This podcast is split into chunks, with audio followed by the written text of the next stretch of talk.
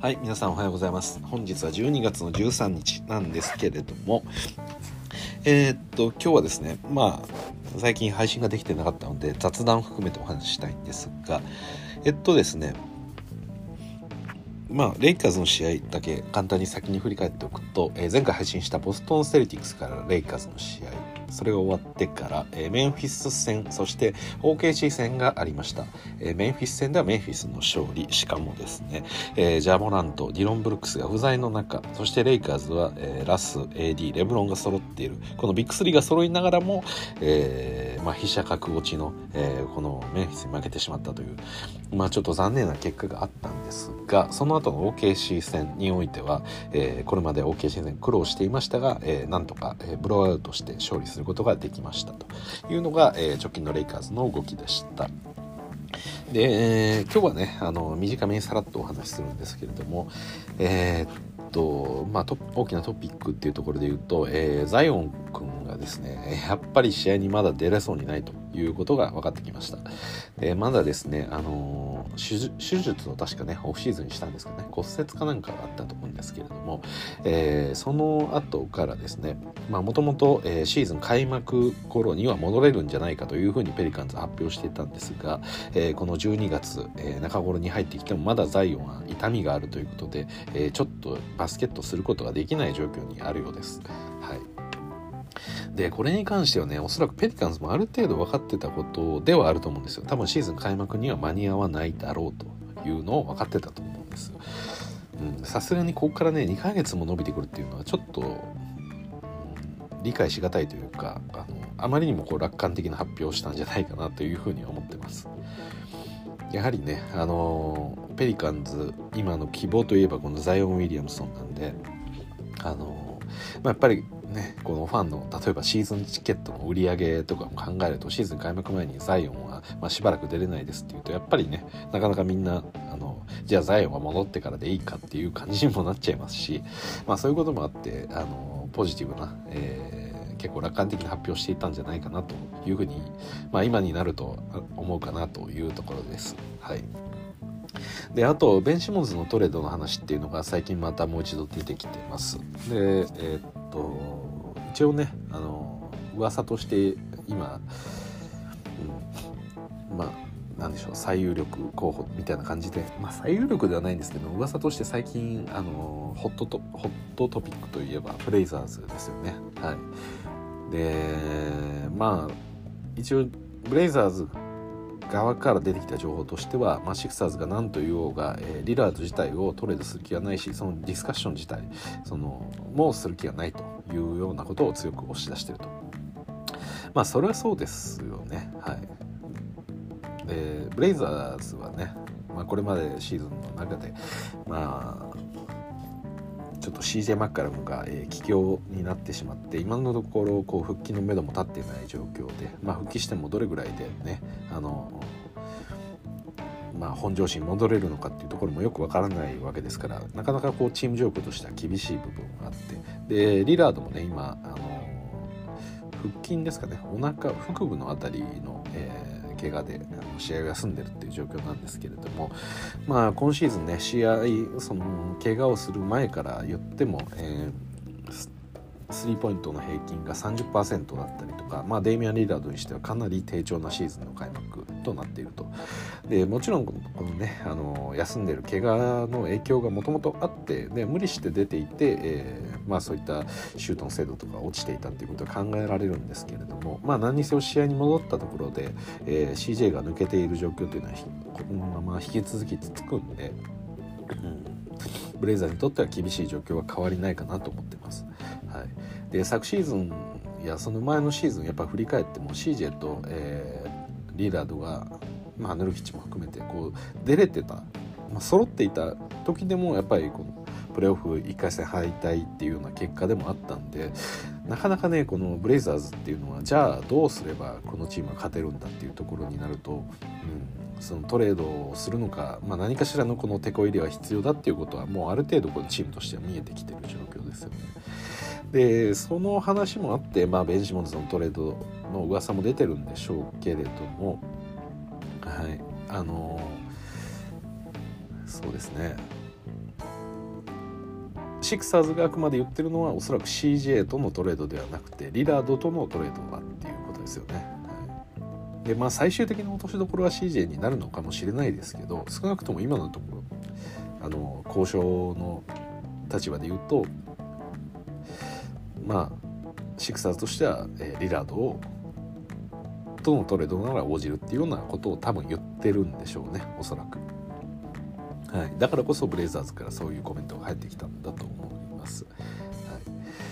い、うんただ現実的なライン考えると今のベン・シモンズとリラードをトレードするっていうのはちょっとありえないような気もしますよね。あの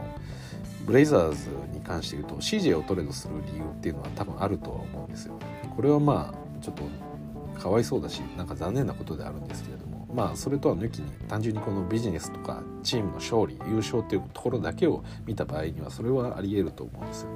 やっぱりブレイザーズはそのディフェンスが、えー、ディフェンス力の部分でやっぱりずっと課題になってきたチームですし、うんまあ、そのハンドラーの役目自体をもう、えー、ベンシモンズに任せてしまってデミアン・リラードの方ではよりこうスコアリングに集中したりとか、えー、そういったこともやって負担も減らせると思うのでまあいいんじゃないかなとは思いますけども。ただブレイザーズにおいては少なくともリラードは今のところブレイザーズに俺はいるっていうことを言ってるわけですから、うん、であればこのチームにテこ入れをするってなった時に、まあ、考え方としてのエースも全部吐き出してしまって、えー、指名権をがっぽり取って、まあ、次の主軸になる若手ももらってそれであの再建を始めるっていうのが、まあ、再建の一つあのやり方ですけどリナードは残るって言ってるんだったら、まあ、じゃあ残ってもらって、えー、周りを、えー、入れ替えていくっていうのが、まあ、ブレイザーズにとっては多分一番このなんでしょうねビジネス的にもそこまでデメリットは少ないんじゃないかなって思いますよね。まあ、ポートランドもうずっと長くポートランドのチーム自体を応援してるってファンも多く多分いると思うんですけどやっぱりみんなリラードのことが好きだと思うんですよ。でこのリラードを出して再建するってなってじゃあ CJ ヌルキッチン残してやりやっていくってなった時に相当なファン離れが起きるような気がしてるんで、まあ、それであればリラード自体を残して、まあ、その周りを、えーまあ、入れ替えていくっていう方がいいんじゃないかなと思います。まあ、少なくともねリラード今31歳で、まあ、ちょっと今シーズンはあのスタッツが悪かったですけれどもまだあのエースとして十分活躍できるような能力を持ってるんで、まあ、この1シーズン2シーズンに関してはあの優勝を狙うような形で周りを補強してもいいのかなと思います。まあ、それでリラードは実際にもうシーズン通じて活躍ができなくなってきたと、まあ、あのなかなか何でしょうかオールスター級の選手ではなくなってきたっていうのであればあのまあそれ以外の選択肢本当に再建するっていうことを考えてもいいと思うんですけれども今のところそうする必要性もなんか感じないんでだからリラードを出してじゃあベン・シモンズが来たところで何すんのっていう感じですよね。CJ ベンヌルキッチ体制で次優勝目指せるのかって言ったらそれはそれでなんか怪しいですよね。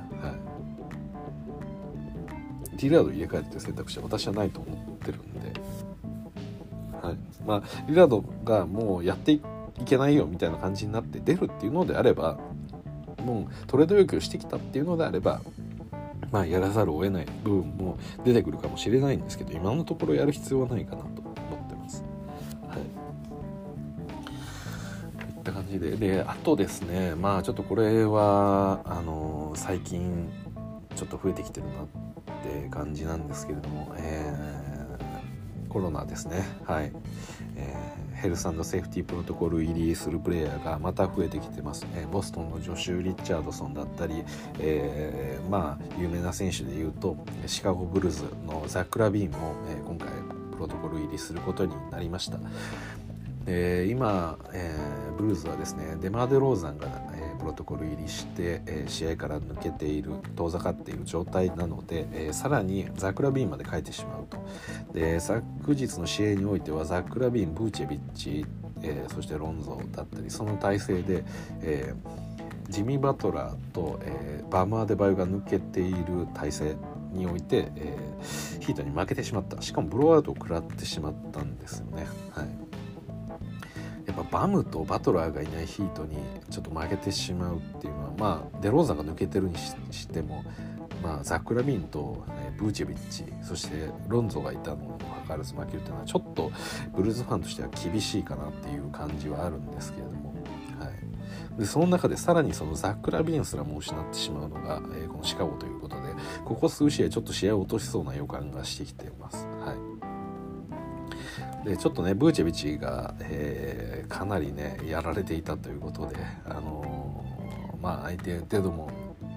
ンですよねヒートのもうベテランのセンターにこうやられてしまうような形になっていて、うんまあ、今のブーチェビッチを見てる限りこうオールスターセンターとは言えないような、まあ、そんな活躍になってしまってるということですよね。はいまあこれ私この今シーズンスタートする前から言ってたことであるんですけども今季のブルースは、まあ、メンバーこのなんか揃い踏みという感じで非常にこう補強は素晴らしいと思う反面なんか勝てるのか本当にっていう一抹の不満不安があるという感じです。でまあシーズン開幕当初の私のその言い言い私が言ってたことよりかはもちろん今のブルズっていうのは、まあ、大成功してはいるんですけれどもやっぱり気になるのがこのブーチェビッチの存在なんですよね私は。はい。なんかこのまあ本当にミッドレンジマスターのこのデマデローザンがいてで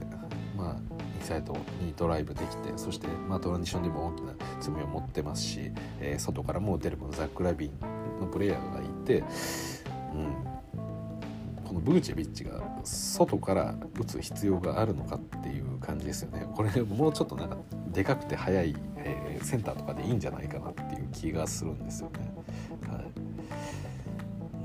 い、だから、まあ、今ペイサーズが、えー、っとまあねなんか解体するかしないかみたいな話になってますけど、まあ、この辺ターナーとかもし取れるんなら取るとすごく強くなりそうな気もせんでもないっていう感もありますね。まあどうなんでしょうか、うん、まあただねペイサーズ側が、このプーチェビッチ欲しいかどうかっていうと、まあ、微妙なところではありますけれども、うん、そうですね。ペイサーズがその再建に入るってなった時にどこまで解体するのかっていうのもよく分かんないですしサボニスは手元に残した上で、まあ、チームの再建を図っていくっていうのでまあ、サモニスを置いてブーチェビッチを置いてっていうことをややるのかっていう。感じもまあまあまあまあなくもないのかな、はい。っていった感じですよね。なんでまあそうですね。このブルーズ、まあ、ブーチェビッチをどうするかみたいなところは一旦話は置いといたとしても、はい。まあ、ザック・ラビーンとデーローザが抜けるってなると、まあ、順位を下げることはもうっぱ避けられないのでそこに関してはあのちょっとブルーズまあ、黄色信号っていう状態になってますね、はい、ただまあね東の今上位にいるんで多少順位を落とそうがまあ大体10日経てば、えー、まあ、無症状であればそのまま普通に帰ってくるんでそれであれば、まあ、そこまであのなんでしょうかねチームとして破綻するほどのこの破綻するというか、まあ、プレーオフ行けなくなるほどの負け数をこう取ってしまうっていうようなこともないと思うんですけど、はい、まあちょっと心配だなというところですね。はい。で一応今日ですね、まあ、いろいろ試合をあの行われてるんですけれどもいくつかちょっと面白いのがありましてっていうのもですね、えー、今日ブルックリン・ネッツ対デトロイト・ピストンズがあって、えー、KD がですね51点取りました、はい、41分出場の51点です、すごいですね。っていうのもハーデンが、えー、今日はレストということでお休みで、えー、試合に出てないです。でミルサップが今パーソナルな理由で、えー、試合に戻ってない。そしてハリスも出てない。でアービングも当たり前のように出てないっていう状況があってで今日の、えー、スターターは、えー、KD ミルズオールドリッチ、えー、ジョンソンベンブリーといったこの5人だったんですけれども まあ KD フル稼働ということで42分出場51得点。素晴らしかったですね。はい。でえー、っとですね。一応試合の展開だけで言うと、えー、序盤まあ圧倒的なリードを取ったこの、えー、ブルックリン・ネッツでした、えー、最初ですね。えーとまあ、13得点ぐらい第1クォーターで、え大きく開気を見せたんですが、まあ、第2クォーターから、えー、巻き返してきてピストンズがリードを取る展開もあって第3クォーターも揺れ揺れに揺れたんですが第4クォーター一気に、えー、突き放して最終的には、えー、116対104という形でブルックリン・ネッツが勝利したということになってます。はいなんでやっぱりねこのケビン・デュラントというプレイヤーは非常に素晴らしいなというところのお話はあるんですがあの51得点確かに素晴らしい、はい、これは間違いなく素晴らしいんですよ、はい、フィールドゴール51%スリーポイントが10分の5の50%ということで、まあ、本当に素晴らしいんですけど私がちょっと注目したいのはこのピストンズにおいてのケイド・カニングハムが今日26得点ということでチームトップでした。はい。で、えー、スリーポイントが8分の5の62%、えー、フィールドゴールが18分の9の50%ということで、えー、かなり高い確率を見せてそして8リバウンド6アシスト3スティール1ブロック。ただ7ターンオーバーと、えー、してしまったんですけれども、えーまあ、このカニングハムのえー、将来を期待させるような、まあ、いい展開だったんじゃないかなと思います。で実はですね先ほどお話ししていたそのコロナのお話があるんですけれども、えー、このピストンズのエース、えー、ジェレミー・グラントもですねなんとプロトコル入りしてしまったということでこのピストンズ今日の試合から、えー、ジェレミー・グラントが試合に出れないという状況になってました。でピストンズはもう今ね完全に再建に入ってる、え、チームになるんで、え、ジェレミー・グラントは一応エースということにはなってるんですけれどもまあ、今季優勝を狙うチームではないと。でまあ、うん、ジェレミー・グラント自体の,、えー、そのコロナ、えー、プロトコル入りっていうのは非常に残念なお話ではある一方で、まあ、ポジティブな面を言うとすれば、えー、このケイド・カニングハムのプレータイムが伸びるということまあ、プレイタイムが伸びると同時に、えー、ボールを持つ、えー、その時間帯が増えるっていうことですよね。で今日の試合に関して言うと、えー、アイザイア・スチュワートこれが、えー、チーム最長の40分ですね。まあ、センターポジションなんで、まあ、そういうことになったんでしょうけれども。えー、このポイントガードとしては、えー、カニングハムが、えー、務めて35分30秒といった、えー、多くのプレータイをもらっています。でそうですね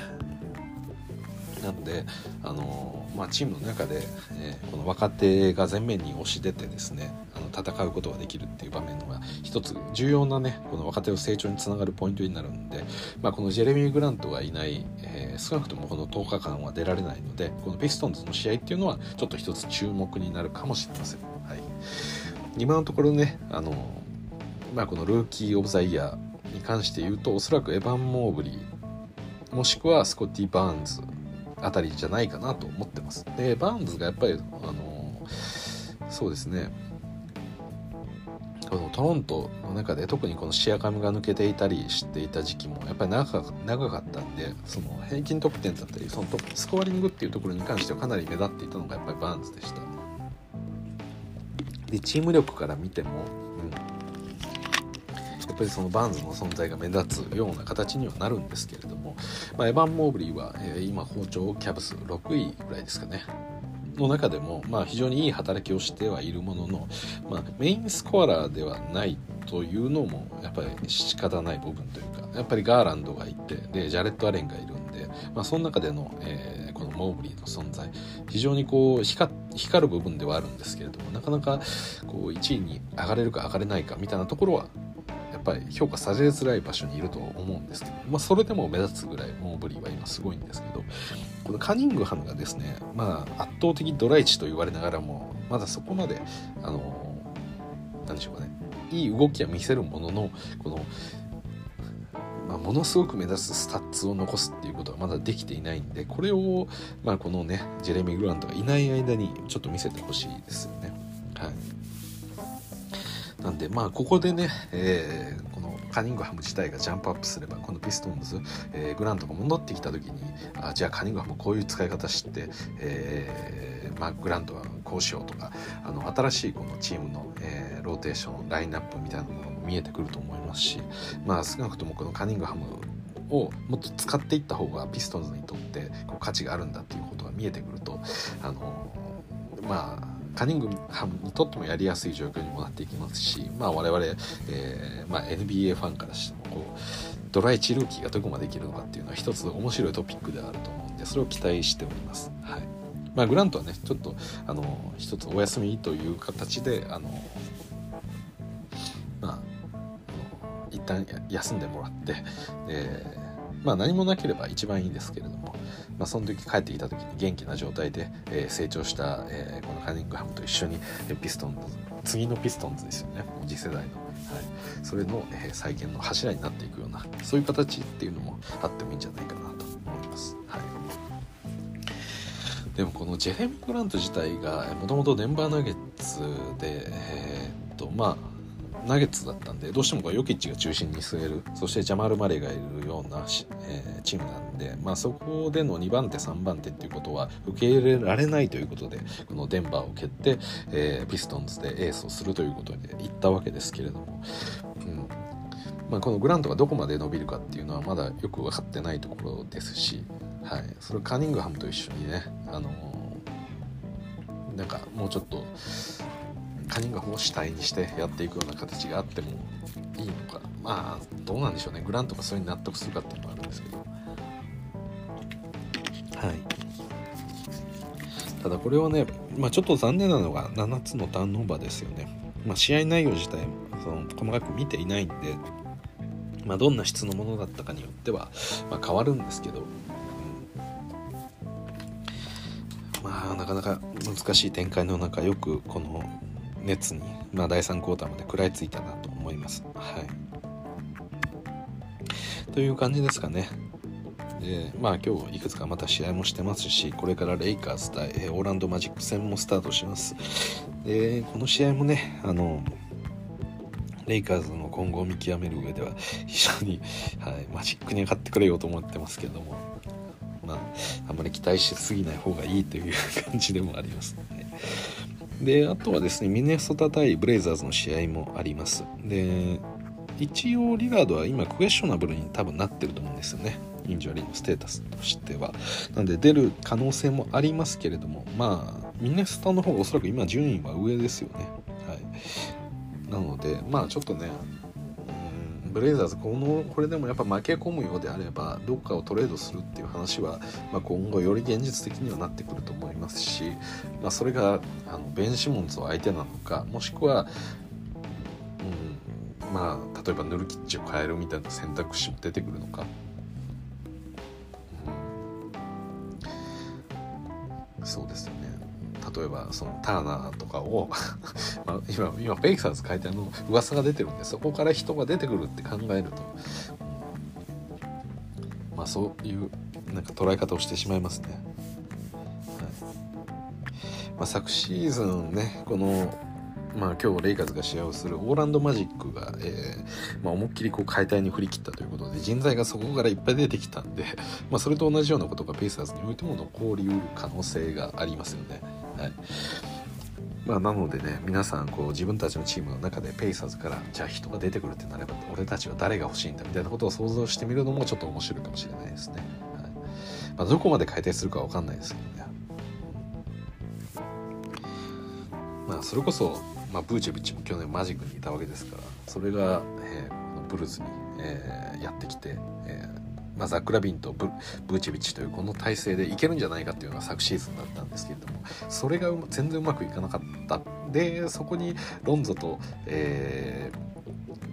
ー、とデローザンそしてカルーソだったりを加えたのが今シーズンっていう形になってるんで、まあ、私がその また話が戻っちゃいますけどこのシカゴを信用してなかったっていうのはそこなんですよね。昨シーズンブーチェビッチとラビーンでうまくいっってないのにその何でしょうかねチームの根幹じゃないですかある程度このガードっていうところと、えー、このセンター。でそこのこのバランスがあんまりうまくいってないのにこの、まあ、ミッドレンジを打てるデロデローザンの存在って何でしょうかね。うん。こうどこでもこうプラスオンするプレイヤーだと思うんですよ。あのミッドレンジが打てるってことはどこからでもシュートをやっぱ打てるってことになるんで基本的には。基本的にはですね、まあ、3をそんな打たないですけどデロさんは。はい、だからペリメーターのエリアからまあ自分のその自分自身でそこでショットクリエイトできるプレイヤーであるっていうことなんで、まあ、例えば今の時点で強いチームにさらにそのインサイドが強力で、まあ、外も強力ででしかもミッドレンジでも打てるっていうような感じになってくると相手からするとやっぱりこうその守りづらくなっていきますよね。中を固めるだけじゃダメだし外に出張ってくるだけでもダメだしでしかもその、まあ、インサイドと外やっぱりケアするっていうのが一般的には今の NBA の中で、まあ、まずはインサイドを守った上でしっかりと外もチェックしていくっていう感じなんで、まあ、そのどうしても空きがちなこのミッドレンジのエリアっていうのをデローザが埋めていくっていう感じになるとこのプラスアルファですごく守りづらくはなると思いますけどそもそものやっぱりインサイドこう攻めきれてないっていう状況があるのであれば、うん、なんかそれはチームの根幹としてどうなのかみたいなところが私私みたいなあのど素人からするとなんか思えてしまってだからどうなのかなってちょっと思ったんですよね。でまあロンゾとかが入ってきて、まあ、球離れも速くて、まあ、こうバスケットにこうスピード感っていうのはすごくもたらされるんですけれども、うん、どうなんだっていう気がしますねそそれならもうなんかどかどかなんかぴょんぴょんぴょんぴょん走っていって一気にそのままアリウープばかりバコバコ決めていくなんかアスレチックセンターみたいなの がいた方が、まあ、ロンゾとかもピュッとボール出してそれをめっちゃ走ってキャッチしてそのまま叩き込んでいくみたいな そういうプレイヤーたちでもいいのかなっていう気はしちゃいますよねなんか。ひたすら走るひたすら走るひたすら飛ぶひたすらアリウープしていくみたいな そういうプレイヤーたちでもなんかいいのかなっていう感じはしますよね。はいまあ、その方がなんか厄介な気がしますけどね。ザクラビンとかと一緒にこう動かれると。まあラビン自体が外を結構打てるプレイヤーでもありますし。もちろん打てるに越したことはないんですけどでもなんかそれよりもこのシカゴのスピード感っていうのをこう生かすためにはそういうプレイヤーでもいいんじゃないかなっていう気はしてるんですけどね。どうなんでしょう？ということでまあいろいろとお話をしてきましたけれども、えー、まあそろそろねクリスマスというのにも近づいてきてあと2週間でえー、っと2週間ほどでもう、えー、クリスマスゲームのになってきますよね。はい、でクリスマスゲームはですね、まあ、レイカーズ対えー、っとネッツがあったりですとか、えー、ウォリアーズ対サンズがあったりですとかまあ面白い試合目白押しなんですけれどもこれも立ち悪いのがもう今コロナの関係でもう急に選手がいなくなっちゃったりするんでそれがちょっと怖いなっていうのはありますよね。はい、まあそんなこと言っても、まあ、別にコロナの感染者っていうのも減らないんで、まあ、今いる選手たちを楽しんでいこうっていうことでしかないんで、まあ、今いるメンバーで何ができるかっていうことをやっぱり楽しんでいく。それがやっぱ一番だとで、まあ、少なくともピストンズに関しては、まあ、ジェレミー・グラントがいなくて残念だっていうピストンズファンの気持ちも多分あるとは思うんですけれども逆に言うとこのケイド・カニングハムをいっぱい見れる時間ということで、まあ、その成長を期待したいなと思います。はいまあ、今シーズンねあの必ず優勝しなきゃいけないチームではないんで、まあ、今後をね見据えると今ここで1年目で大きく成長できるっていうことの方が将来的に見るとあの非常に価値があったことだと言えるそんな日も来ると思うんで、まあ、まずはねこのカニングハムちょっとねまだこのルーキー・オブ・ザ・イヤーその争いっていうところに本格的に関わってきてるっていうほどの活躍は見せてないのでここからちょっと見せてほしいですよね。はいということで、えー、ここまでお聴きいただきどうもありがとうございました。それじゃまた。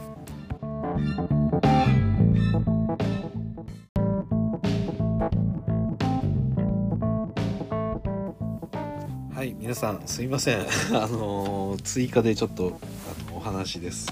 あの先ほどまでお話していた内容ちょっと誤りがあったので訂正ですはいえっと、ジェレミー・グラントが、えー、コロナプロトコル入りしてるみたいな、そんな話を私はしてたと思うんですけれども、えー、そうではなくてですね、えー、親指の右手ですかね、はい、手の親指の靭帯を、え、が断裂したっていうのが、え、情報としてありまして、なので、ジェレミー・グラントは、え、約6週間ですね、はい、6週間の、えお休みっていう形になります。はい。なんでえっとそうですね。右手の親指ですね。はい。右手の親指の靭帯を切っているということですかね。はい。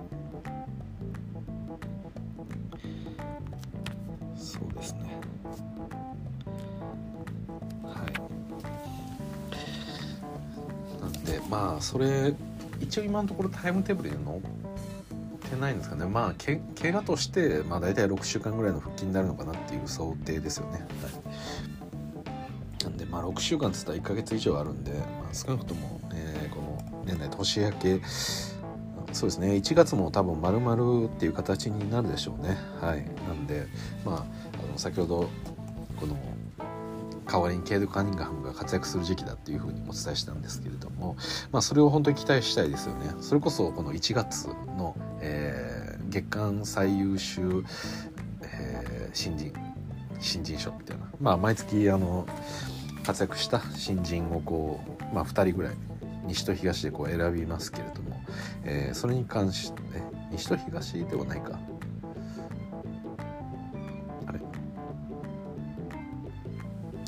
そうですね。すいません。なんでまあ2名ほどね選ぶんでそれがえー、っとまあおそらくこのケイド・カンニングハムが、えー、入ってくるっていうふうに期待したいですよね。はい。まあ、皆さんこの各チームこう推してる選手っていうのはいるとは思うんですけれども。あっと。とやっぱりせっかくなんでねこのカニングハムこのドライチルーキーっていうのは毎年こう見ておくっていうのは私は結構好きなんで 趣味として、はい、そうですね。まあついでなんでちょっとお話しするとえー、っと私は結構そのレイカ、まあ、レブローのファンレイカーズファンとして、えー、応援していてでまあ多分2番目にこのメンフィスとか応援していたりしてであとはまあ有名な選手そのヨキッチだったりとか、えー、そうですね、まあ、ルカもそうですね。まあ、そういった選手たちを、えー、応援しているわけなまあジャモラントもそうですね、はい、メンフィスの中に含まれてますけど、はい、応援してるんですけれども、えー、それと同じぐらいですね。このルーキーたちっていうのも結構好きでよく見てます。は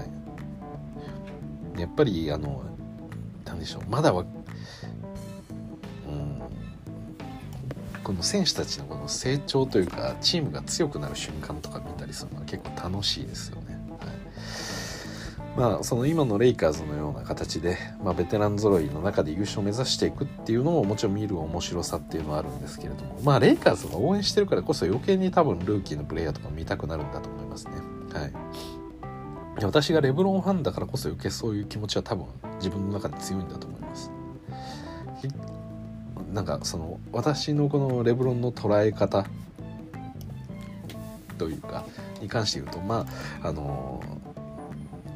まあ、間違いなくこうレジェンドの選手だと思っていてで、まあ、NBA 史上の中でもあの1、2を争うようなそんな素晴らしいプレイヤーだと思っているんですね。で、まあ、それで言うとあの、まあ、この NBA っていうものを今後見ていく上でもこのレブロン・ジェームスの存在っていうのは非常に大きくてですね、まあ、レブロンが出てきてから出てきた後そしてあそうですね。その引退した後っていうのでも、まあ、レこの NBA のパワーバランスっていうのもやっぱり大きく変わっていきますしそういう中であのやはりレブロンほどのこの知名度を持ったりですとかあの力を持っている選手っていうのが今後にもやっぱりいつか出てくると思うんですよね。うん、やっぱりそういう選手を私は今後も応援していきたいなという思いがあって、はい、だからレブロの次を探してるっていうところもあるんですよね。はい、でもやっぱり私がね思うのはそのあのルカも好きですしヨキッチも好きですし、まあ、エンビードでも好きですし、まあ、素晴らしいプレイヤーたちねみんな好きなんですけどもやっぱりねその身体能力お化けからまずスタートしてほしいなと思うんですよね。器はでっかい方がいいというかまあ、最終的にその何でしょうかねそのプレーの質とか変わっていて今今のレブロンもそうですけどあの、まあ、そのゲームメイクをするっていう上でもそうですし、まあ、スリーポイントとかが上手くなっていくとかでもいいんですけどやっぱりルーキーの時はねなんだこの化け物みたいな身体能力をできれば見せてほしいっていうのは正直なところあるんですよね。だから私結構そのルーキーの中ではあの期待してるのはこのモーブリーみたいなわけのわかんない存在なんですよね。カニングハムも好きなんですけどカニングハムはやっぱりそのもともとのこの身体能力の部分ではこの、まあ、サイズとかも含めてそこまでこう圧倒的なものがあるかっていうとやっぱそうではないんで、はいうん、何が言いたかったのか別にカニバも否定したかったわけではないんですけど、まあ、何にせよねそういう新たな若手たちっていうのがやっぱり好きなんですよね。うん、今のレブロンも大好きだからこそなんかそういうところがあるというか。まあ、あの頃のレブロンを見たような感覚っていうのをもう一度、えー、若手選手の中からもう一度味わいたいみたいなもうこうね一人であのなんでしょうかね。そのチームを本当に引っ張っていくプレイヤーっていうのを、まあ、一度こう体験もう一度体験したいなっていう思いはありますよね。はい、そうですね。ただ私がなんかこう最近 NBA を見ていてちょっと残念だなと思うところに関して言うと、そのレブロンのことはなんかこううんなんでしょうかね。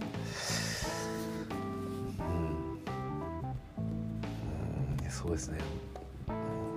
なんか私もちょっとリスペクトを受けてもいいのかなって思ってるんですよね正直。なんかこうキャラクター的にうんなんかこう打算的じゃないですかレブロンって。なんかこう まあビジネスの面でもそうですし例えばその変な乱闘騒ぎとかも起こさないですしあのこうブツッと切れて何かをしてしまうとかっていうほどこの自分のコントロールできないようなプレイヤーではないというかむしろコントロールできすぎてる部分があるというか,、はい、なんかその冷静さっていうのがこのバスケットとかこのスポーツにおいてなんか見ると、うん、こうファンたちのこの熱狂みたいなものを、うん、とかこのリスペクトみたいなものを得られづらいのかなっていう気はちょっとしてるんですよね。なんとなくですけどね。やっぱりその目立つのが MJ の存在があったりコービの存在があったりっていうところでまあちょっともう行き過ぎてしまったようなあの何でしょうかねこう本当にバスケットにあの全てを注いできたみたいな。でもう何でしょう。常人では考えられないようななんかエピソードがいくつかあったりとか本当にバスケットのためなら何でもしてしまうそれはいいことでも悪いことでも含めて本当にそういう狂気じみたところがあるというかなんかレブロンにないのはそういうところで、うん、ただそのエピソードとかでなんか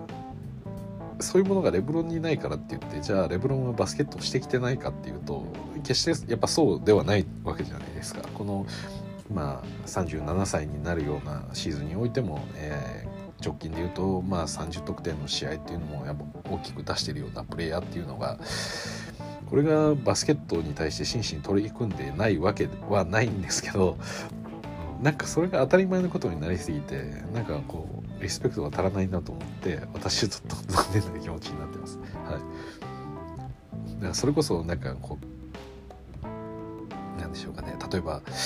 分かりやすい例で言うとこう怪我をしてでもずっとこう挑む怪我を隠してずっとやり続けるっていうこともまあ一つあのその勝負にかけるなんか執着みたいなところとかバスケットに対する熱量っていうのはかっこよく見えるんですけれどもじゃあ長期的に自分のその実力を、えー、発揮していきたい、ね、長く、えー、コートの中で存在感を示せるような実力を持っていたいって考えるとやっぱり怪我の時には本来休むべきですし、まあ、科学的になればなるほどあの自分の怪我に対してはよりこうシビアになっていきますしそのケアに関しても非常にこうシビアにもなっていって、うん、やっぱそういうところですよね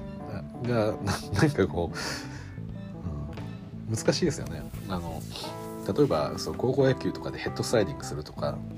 例えば、えーまあ、ひたすらこうランニングを走らせ続ける。朝から晩まで何時間も何時間も走らせ続ける。なんかその方がドラマとしてはこう盛り上がりを見せて、まあ、パッションも感じるし、まあ、みんながこうもう足が足を痛めてしまって立てなくなった。でもう監督のしごきがきつすぎてあの練習についていけないプレプレーヤーたちもいっぱい出てきた。怪我も増えてきた。でもあの高校最後の試合怪我をしてでも出場するみたいなやつがこう涙を呼ぶっていうのは分かるんですけども、えやそうならないために絶対に高校で優勝しようということをものすごく真摯に取り組んだ結果練習は高校ぐらいでやめておくとか ヘッドスライディング、まあ、その1回に関してはあのなんでしょう。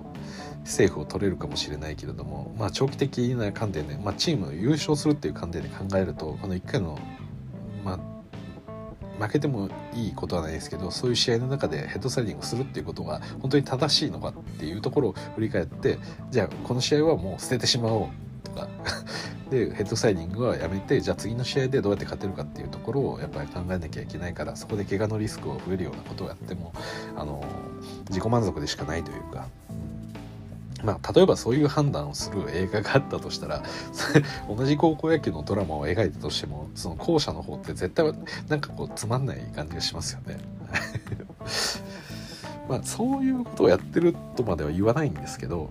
まあ、少なくとも前者のようななんかこう怪我をしてでも何としてもこう押していくみたいなところをなんか情熱的に熱量を持って描いていくようなプレイヤーではないと思うんでレブロンは。で自身も、まあ、こんだけ長い間出ていて、えーまあ、今シーズン昨シーズンと、まあ、怪我は見えてきてますけれども、まあ、ここまで怪我をしてきてないにしてもやっぱ大きな怪我がなかっただけであって小さな怪我っていうのは山ほどあると思うんですよ。この日どこどこの調子が悪いどこどこが痛いとかそんなことはやっぱありながらも押してきてると思うんですね。はい、やっぱ NBA の世界で怪我なしでやってくれる人はいないと思うんでの中でやっぱ NBA ファイナルにここまで試合出場してるっていうことはあの通常の選手と比べてもあの試合数自体が多いわけですしそれに多い中でもそのファイナルとかプレーオフに関わってくる回数が多くなるとそのギアを上げてトップギアで戦わなければいけない連戦しなきゃいけないっていうシチュエーションを、え毎年毎年繰り返してきてるわけですからまあ通常の選手と比べても消耗が激しいはずなんですよね。当たり前ですよね。そのプレーオフ単純にファイナルまで勝ち上がるだけでも試合数が多いわけですし、まあ、それを、まあ、ここ10年の中でずっとファイナルに行ってるわけですから、うん、まあそういうことその消耗激しいのは当たり前だと思うんですけどまあそれをの中でその狂気じみたエピソードみたいなものがないからって言ってそのそこまで評価されないっていうのは私はちょっとかわいそうな気がしてるんですよね。はい。まあ、もちろんそのレブロンのファンなんで余計にそう思ってるところあると思うんですけどまあ皆さんやっぱ言いたいことはあると思いますよ。その例えばそのマイアミでのあの談合みたいなことに関してはどうしても納得できないっていうようなこともやっぱあると思いますしでまあそれ今シーズンとまあ昨シーズンですねにおいてそのネッツとかでハーデンカイリー KD が集まったことはどうなんだとかゴールデン・ステート・ウォリアーズに KD が入ったことはどうなんだとかまあそういうことを言おうがまあ結局のところいやあれは違うとかまあそういう話っていくらでもやっぱ出てくるとは思うんですよ。ただ私がちょっと思うのはまあそのレブロンのあのマイアミへのその移籍っていうことに対して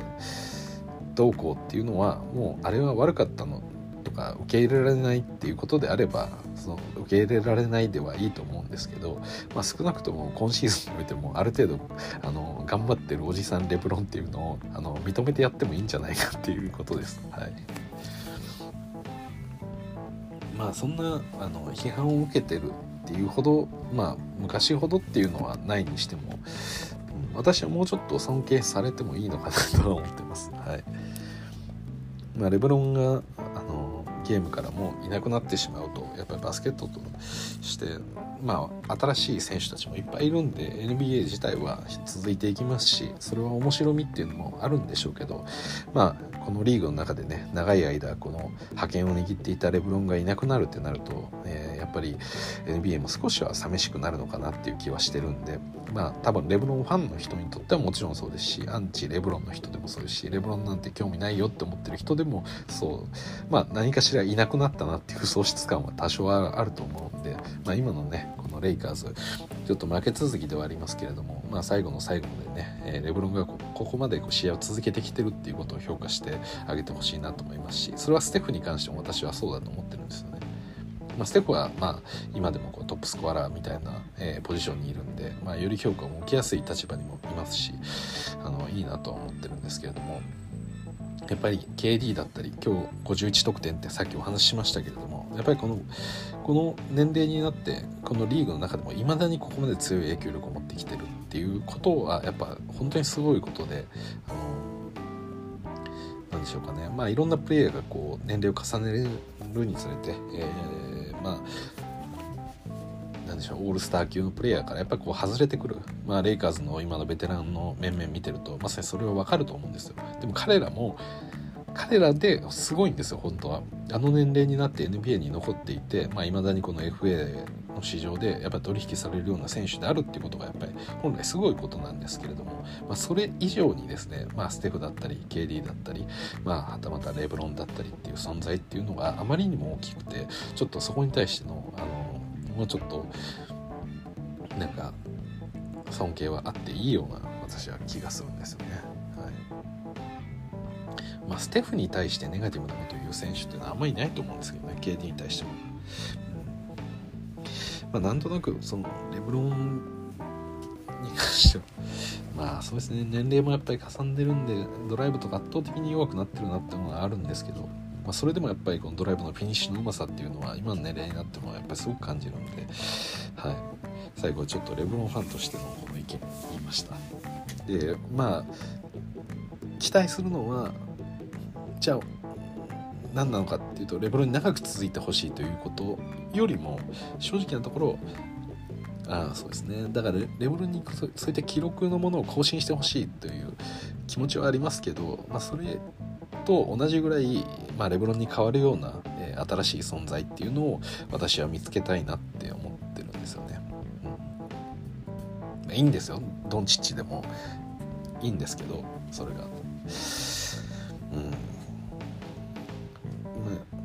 いろんなパターンは欲しいですよね。ドンチッチみたいなあの上手い選手も欲しいですし身体能力のずば抜けたようなプレーヤーも欲しいっていうのもあるんで。だからザイオンには期待してたんですけれども。ちょっとそれが、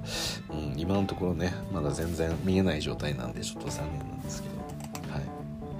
といった感じであのすいません最後追加ということでジェレミー・グラントが、えー、実は、え親指の、え靭帯を切ってしまったっていうことで、まあ、6週間、えー、ほどお休みが必要になるというお話でしたなので、えー、まあ、先ほどの、